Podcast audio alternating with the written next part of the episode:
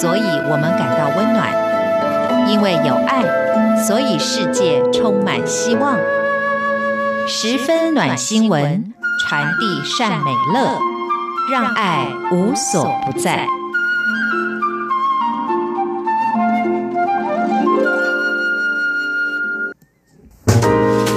欢迎您收听这一集的十分暖新闻，我是维珍。在这个单元当中，透过分享来自于全世界各地正在真实发生、感动人心的故事，也希望借此对于我们自己的生活可以有更多的思考，甚至带来更多正向的力量。而且每次说的这个开场白呢，其实不只是一个标语式的 slogan 而已，更事实上呢，是我们的确在生活经验里面身体力行可以感受到的重点。因为呢，有一句老话大家一定都听过，叫做“有为者”。亦若是，也就是在我们习惯的生活圈当中，也许往往做了很多事情，我们都觉得够了、够好了、够满足了等等的。但往往呢，别人他们有不同角度，或者是不同的这个生活态度，可以完全打开我们的视野，让我们知道，其实我们还有能力，而且呢，还心有余力，可以做更多，包含了带给别人温暖这件事情。所以，往往在这个单元里面，我最喜欢分享的故事呢，是来自于平民英雄生活是无名英雄的故事，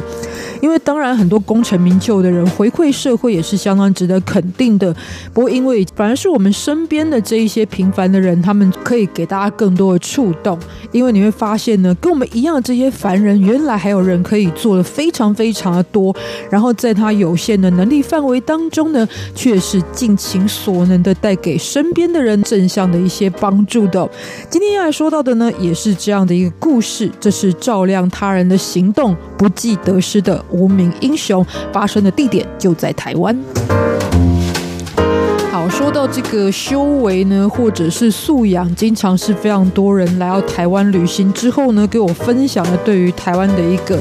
整体的人们的感觉哦。当然，我也不会说这绝对是百分之百，因为任何的地方或者是族群都一定有它的既定印象。但实际上接触，你会发现，当然不可能百分之百人都是这样子的在过活。但可以确定的是，它是一个非常普遍性的气氛跟感受。所以有时候别人跟我说，觉得台湾人的这个素养很好的时候，我都会想要素养到底是什么呢？好像很难被标准化、很难被量化的事情吧？是你穿的西装吗？也不一定有素养啊。是你说话文绉绉吗？也不代表内心有素养。我觉得可以给他一个定义，就是你可以为别人考虑的一种态度哦。比方说，在台湾呢，很多人就是会让座给长辈，或者是给孕妇等等的，那就是呢，能够站在对方的角度呢来考虑这个状况。也是现在很多人常会听到的所谓的同理心。或者是换位思考，你也许不赞同对方，但你完全可以理解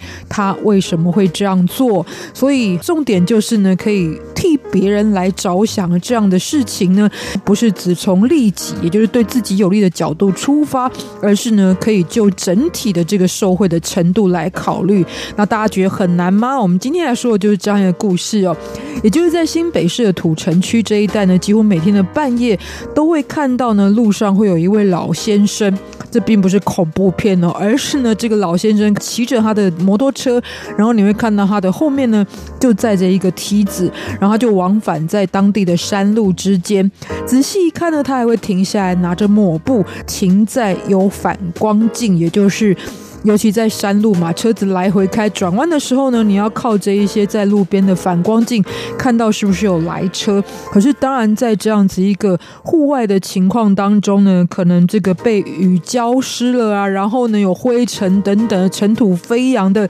这些反光镜呢。并不是都是十分干净的，但这个老先生呢，并不是出于职业的需要，而是义务从事这样子一个擦拭的工作呢。其实已经很长的时间了，一开始都没有人知道，但慢慢的越来越多路经这个地方的这一些。这个骑士们啊，或者是路人，就把他的故事分享出去之后呢，慢慢的也越来越多人知道了他的名字，他也就是今年七十六岁的长者张秀雄。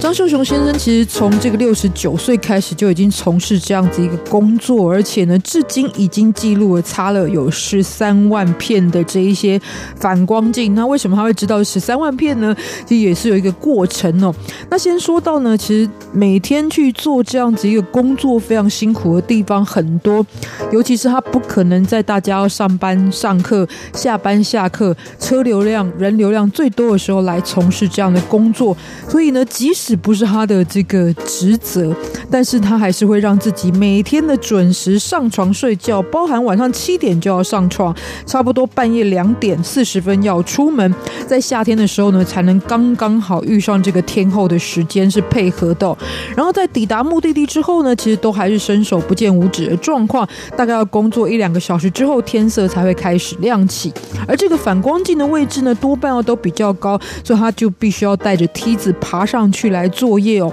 回想当初的起心动念呢，其实原本是因为儿子带他来到临近的乌来这一带的风景区来散心的时候，然后就刚好看到路边呢有人在焚烧金纸祭拜，他就问了一下周围的邻居呢是发生了什么事情，那就有人说到呢，因为有一个很年轻才二十岁出头的摩托车骑士，然后在这边开车呢，因为不慎的骑骑摩托车的时候。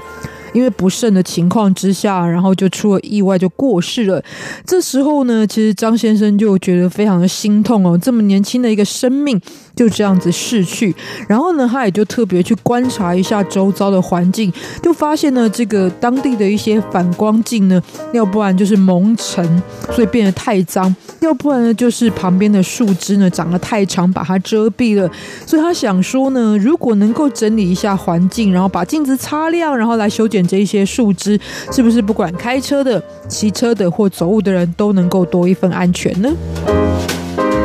于是从此之后呢，他就每天开始趁着自己早上运动散步的时候呢，就擦拭住家附近的反光镜。但是在过一段时间之后呢，发现这样子的做法是不够的，他必须要更有计划的、更有系统，而且呢，更延伸他的擦拭反光镜的范围来做这件事情。所以本来自己每天早上呢，跟很多老人家一样，就是起来运动的时候顺便做这件事情。但开始给自己排定了计划，也就是在冬天跟夏天的时候呢，会有固定的睡觉跟起床的时间，而且呢，为免为了避免重复的去擦拭这一些已经被他清洁过的玻璃，所以呢，他就在自己的日记本里面写下今天计划要去的路段，然后擦了多少块玻璃，所以才有刚刚所说到的，他可以统计在过去这几年当中擦了十三万片的数量，所以呢，背后不是为了彰显。他有多厉害，擦了多少玻璃，而是来自于他自己为了能够让更多的反光镜，